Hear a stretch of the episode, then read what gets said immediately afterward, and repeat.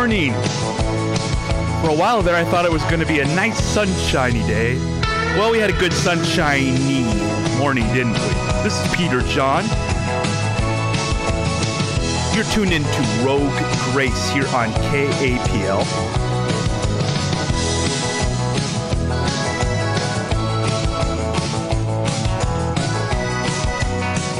May you grow in the grace and knowledge of Jesus Christ.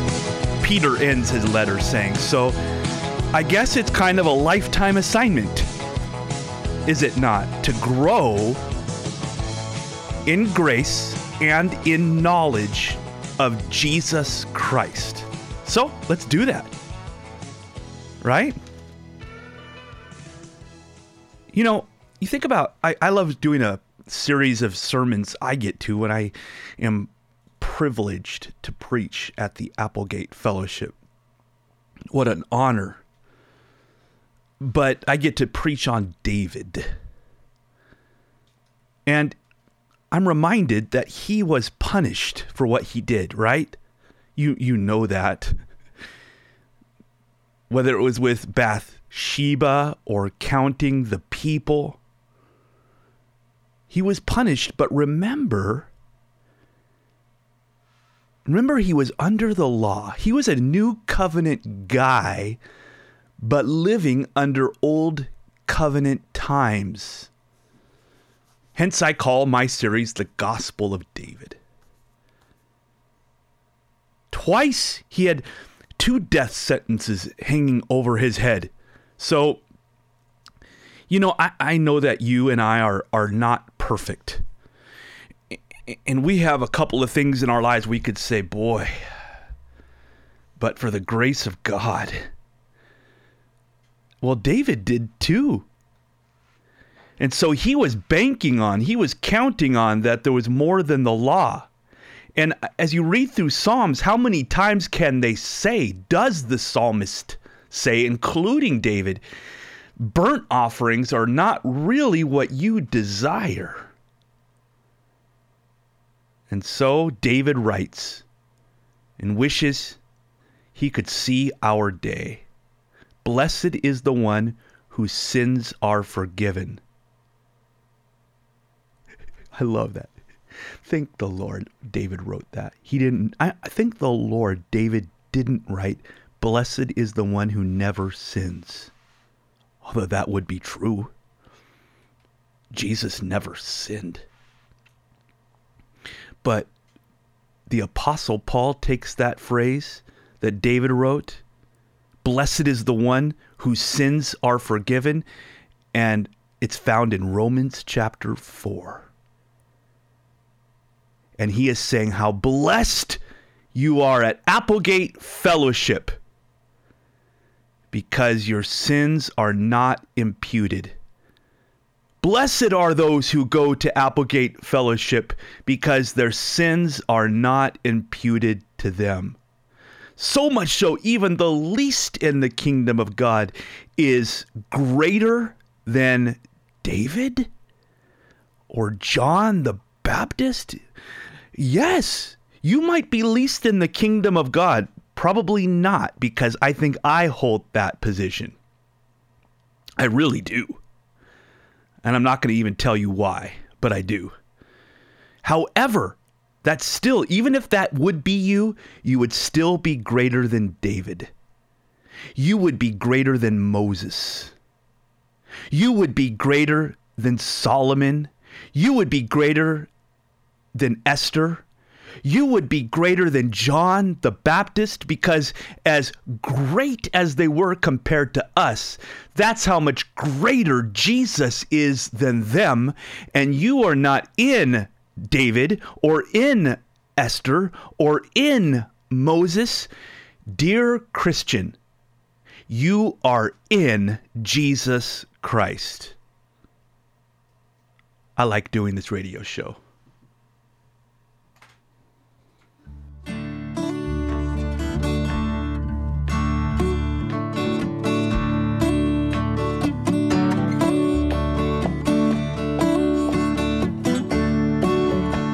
good when you can say, I can see clearly now the rain is gone. I can see all obstacles in my way. Gone are the dark clouds that at me blind. It's so bright sunshiny day. It is a bright, bright, sunshiny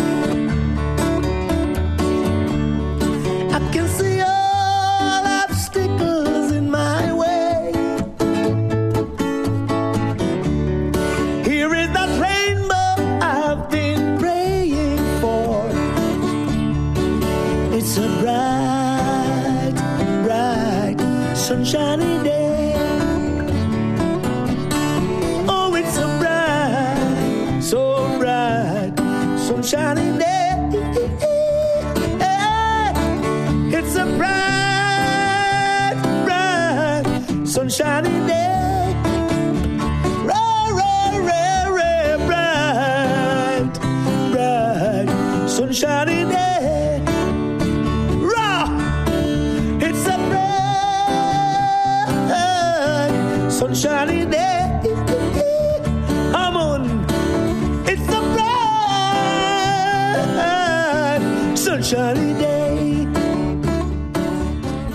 Okay, we got the point, big guy. It is, at least in my heart, because it doesn't look that way so much outside the window. But good stuff when you remember that God is light, and in Him there is no shadow of turning. That makes it a bright, sunshiny day, as it were. David was a new covenant minded king living under the law. And I think that's kind of, I don't know if I want to use the word humorous in light of today.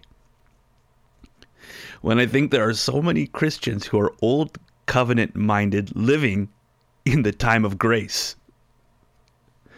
David was new covenant minded living under the law.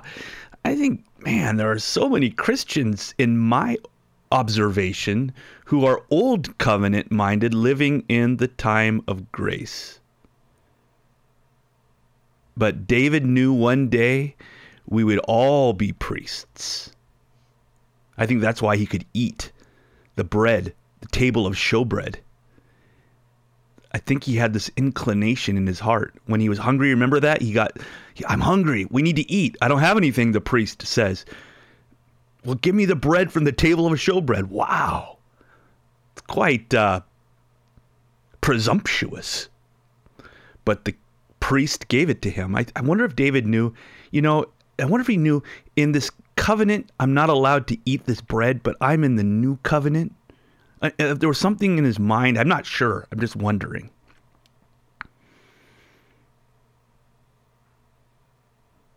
There was only one place in the Bible that literally says Jesus was angry. He, I, I'm assuming he was angry in the temple when he turned over the tables.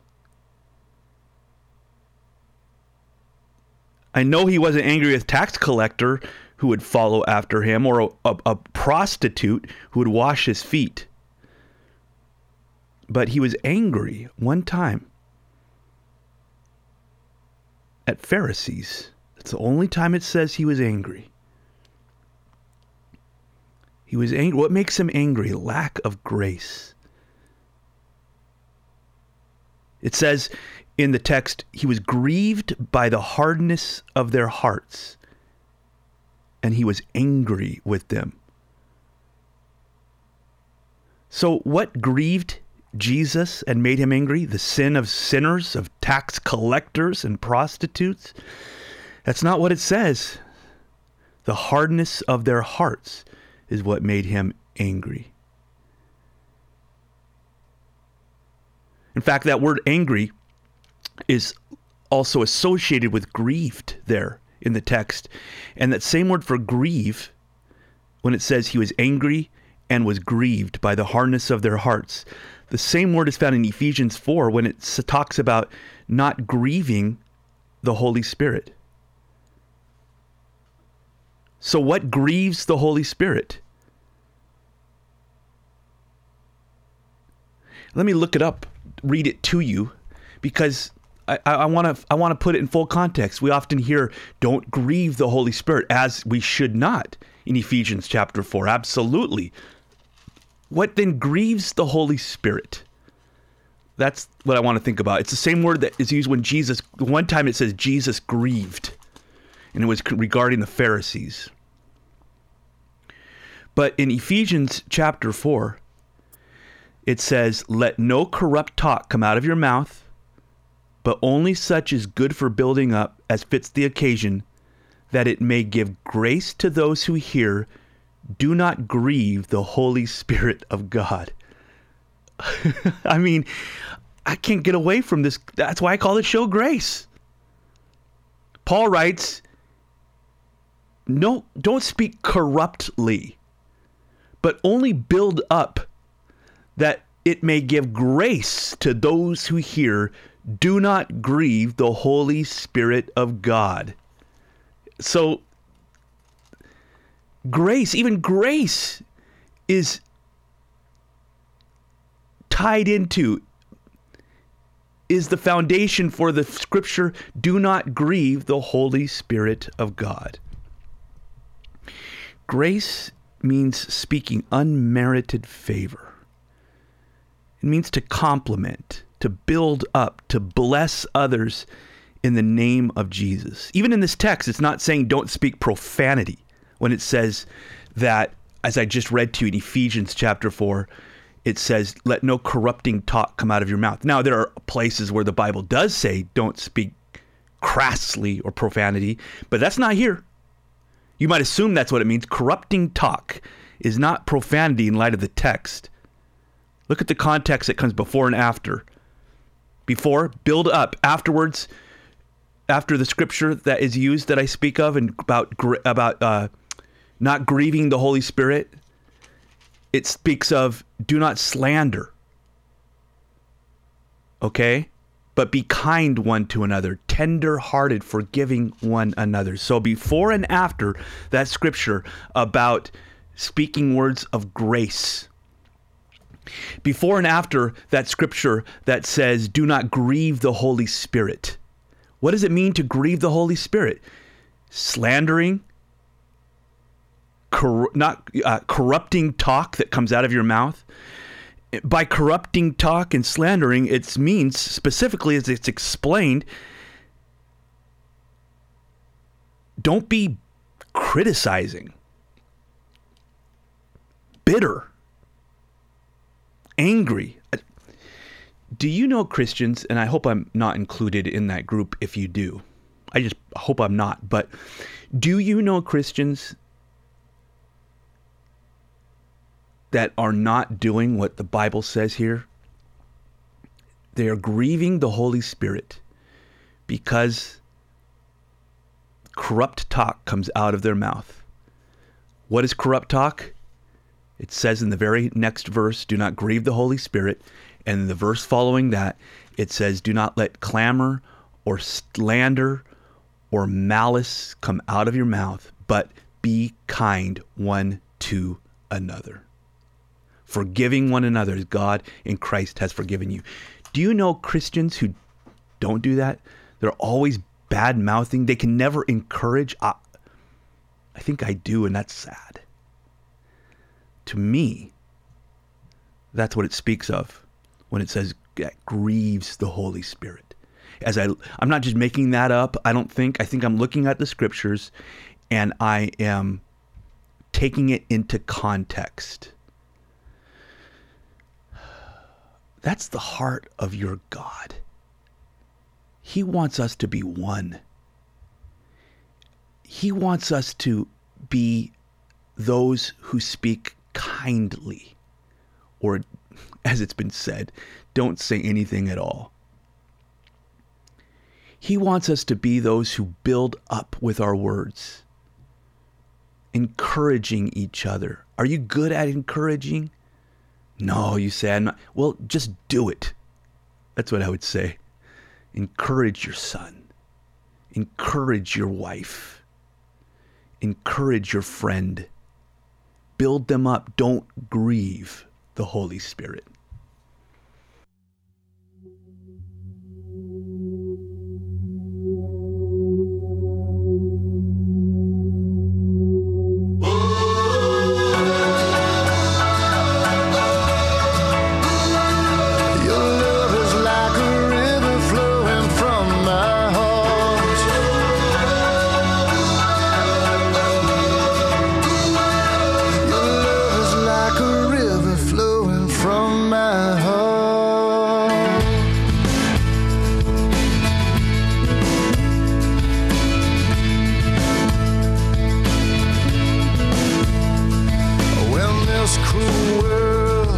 Tears us apart, your love is like a river flowing from my heart. When sharpened words have left their scars, your love is like a river flowing from my heart.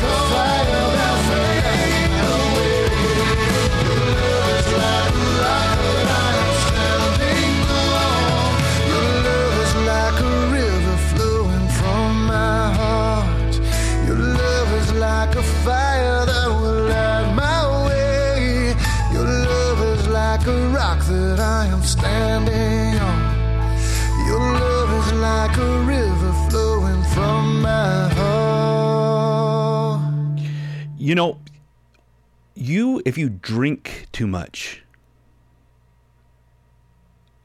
if you drink too much alcohol,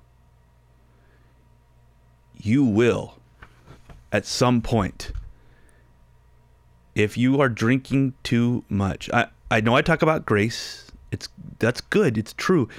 But the plain fact is at some point you will go before the great white judgment throne.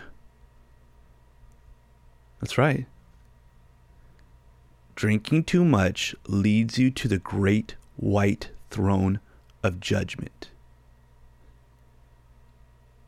Oh, I, I'm not speaking about the throne of God. No. Do you know what other great white throne of judgment is for you if you drink too much? Maybe you could put two plus two together there. So don't drink too much. For example, losing your temper all the time will leave you with no friends. So you're not being judged or cursed by God, but grace will give you wisdom so that you don't end up at the great white throne of judgment or losing all your friends. You know what I mean? Spend time with the Lord. See, the cool thing is, the more you spend time with people, generally speaking, right? That they can become irritated with you or annoyed with you or know you, quote, too well. But the more time you spend with God, He loves it and enjoys it. Uh, you know, when it comes to this guy, Pete, the more time you spend with me, the danger is you'll get annoyed with me or tired of me. That's why Proverbs says, don't always set your foot in your neighbor's house. They'll get tired of you. Good advice, good wisdom, Proverbs. That's good advice for young married people, too. Give each other some room. Or boyfriend and girlfriend. Give each other some space so that the other person actually misses you. Once in a while, it's good to let her or him actually miss you. That's why we have a saying familiarity breeds contempt. You don't want your boyfriend everywhere he looks, he sees your face. You don't necessarily want that. But this is not true of God. The more you spend time with him, the more happy he is, blessed he is. He loves spending time with you. The more you take from him as you spend time with him, the more you bless his heart. Wow. No wonder it says about our God, it implies he is a friend that sticks closer than a brother. Familiarity breeds contempt with us, but not with you and God. The more you know him, and the more you make yourself familiar to him, quote unquote, the more he loves it. I can't believe that's true, but it is. I do believe it's true, but I can't believe it's true. You know what I mean? I mean, God, you you know everything about me. My thoughts, my heart, and you still want to interact with me? You are desiring that I talk with you? What a privilege to come boldly to the throne of grace. So, yeah, if you're dating somebody, give them their space. Yeah, so often familiarity breeds contempt, but not with God. He's a friend that sticks closer than a brother.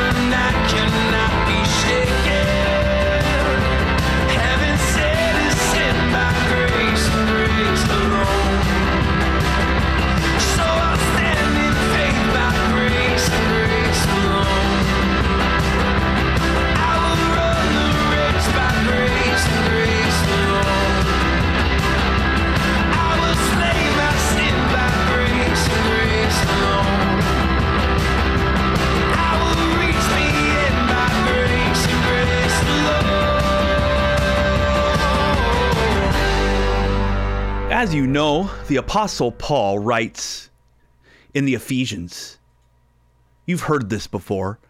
Speaking the truth in love, we are to grow up in every way into Him who is the head, into Christ. We are to grow up, Paul says, literally. We are to grow up in every way. And how is that indicated? Speaking the truth in love. Speaking the truth in love. So if I cannot speak the truth, but I can't speak in love, quote unquote, or if I can't speak in love, but I can speak the truth, I need to keep my trap shut. If you are about to say something and it's kind but not truthful, don't say it. Or if you're about to say something that's truthful but without love, it's not kind, don't say it. Don't use word inflation or over exaggeration. That's only going to cause people to tune out.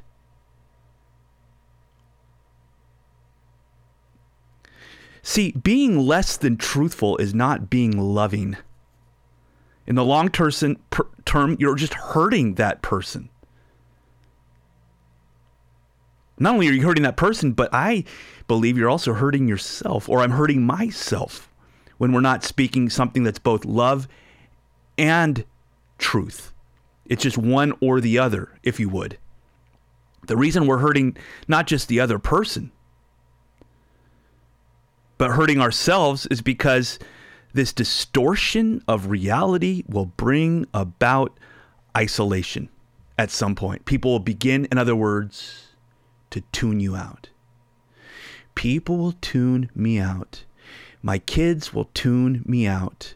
Your kids will tune you out.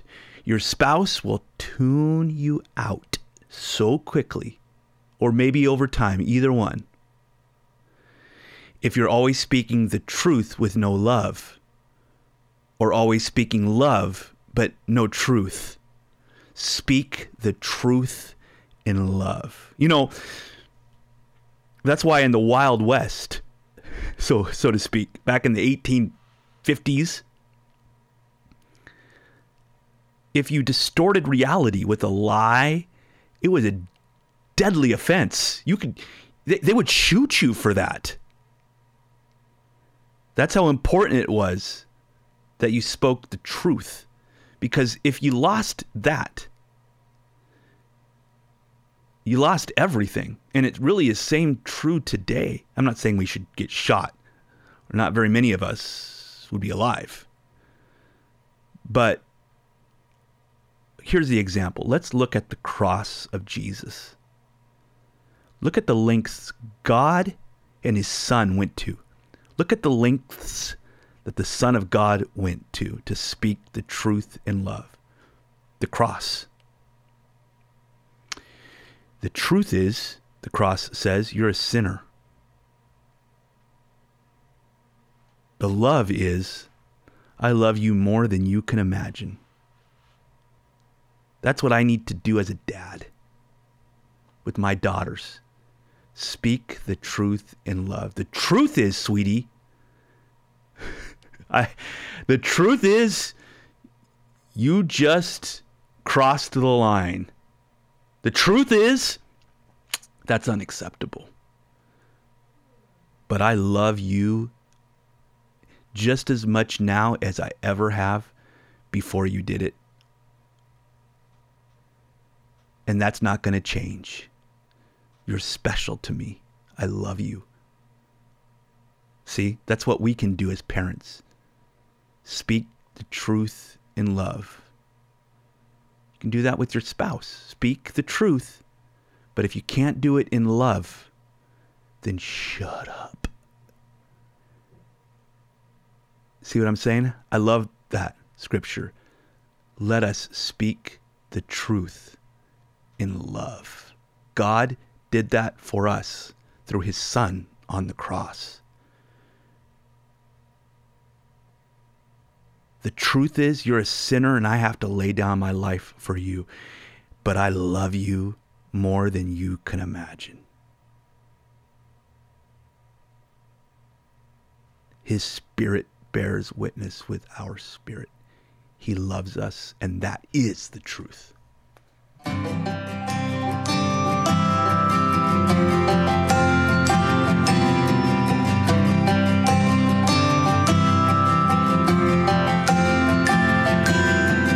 Justified. Because of you, I have been justified. Jesus, you have made me new inside, inside. Sanctified. Because of you, I'm being sanctified. I was dead, but I've been made alive, alive in you. You took my filthy rags. You took my filthy rags. You took my filthy rags and gave me robes of righteousness.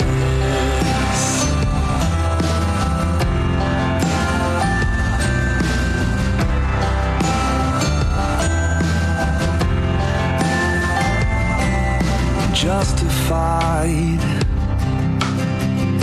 Because of you, I have been justified.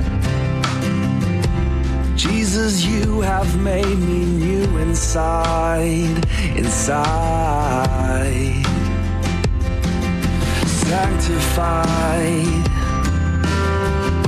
Because of you, I'm being sanctified.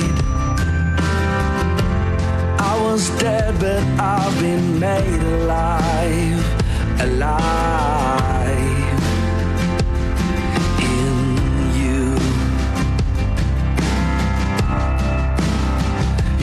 You took my filthy rags.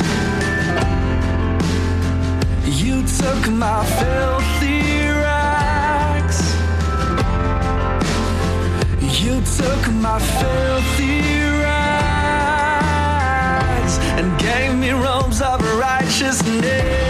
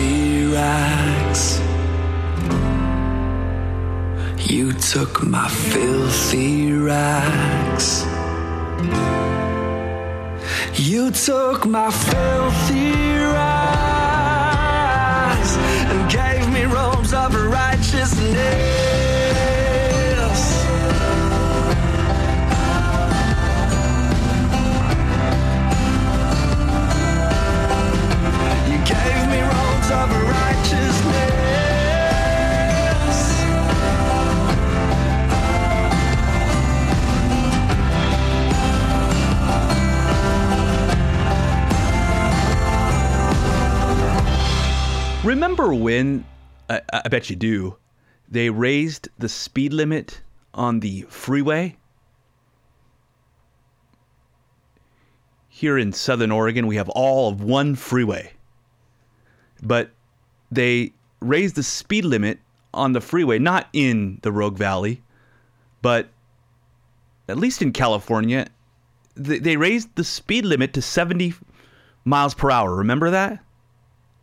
That was a big deal from 65. I remember when I was a kiddo, up to 70. So let's say you're going uh, 70 miles per hour down the freeway. And all of a sudden, you see the lights on behind you, the state trooper on your tail. You pull over. You know why I'm ticketing you, don't you? He says. No, sir, I was going 70. I'm going to ticket you because you're not going 65 miles per hour. Now, if they pulled you over the, for that, the best thing you could do would be to remind the, the police officer there's a new law. I don't know if you didn't get updated on this or not, but I don't know. 15 years ago, speed limit went up to 70 miles per hour. Oh, oh, oh, really? That's news to me. He said, yeah, look at the sign right over there. And it says 70 miles per hour. Oh, I'm sorry. I, I shouldn't have wrote you the ticket. Well, you know what? That's exactly what the devil does. He tries to prosecute you as a lawyer, as a cop, as it were, with the law. But that law is no longer viable. It's no longer legal. It is antiquated. It has been fulfilled. It served its purpose, which is to show us how desperately we are in need of the grace of God. So don't let him flash on the lights and pull you over and drag you down and write you a ticket. No, no, no. He has been robbed of his power of death. It is the law of sin and death, but now you are under the law of spirit and life. The devil used the weapon of God's law to condemn you. But that law has been fulfilled. So keep your pedal to the metal. Stay in the fast lane of God's grace and His mercy. Continue on. Don't get pulled over by guilt and condemnation when you place your faith in Jesus Christ, not in yourself, not in how well you keep the rules. Too many of us as Christians tend to do that, but on the fact that Jesus kept all the rules for us. Praise be to Him. Credit goes to Him. He is worthy of our praise. I know some of you agree with that.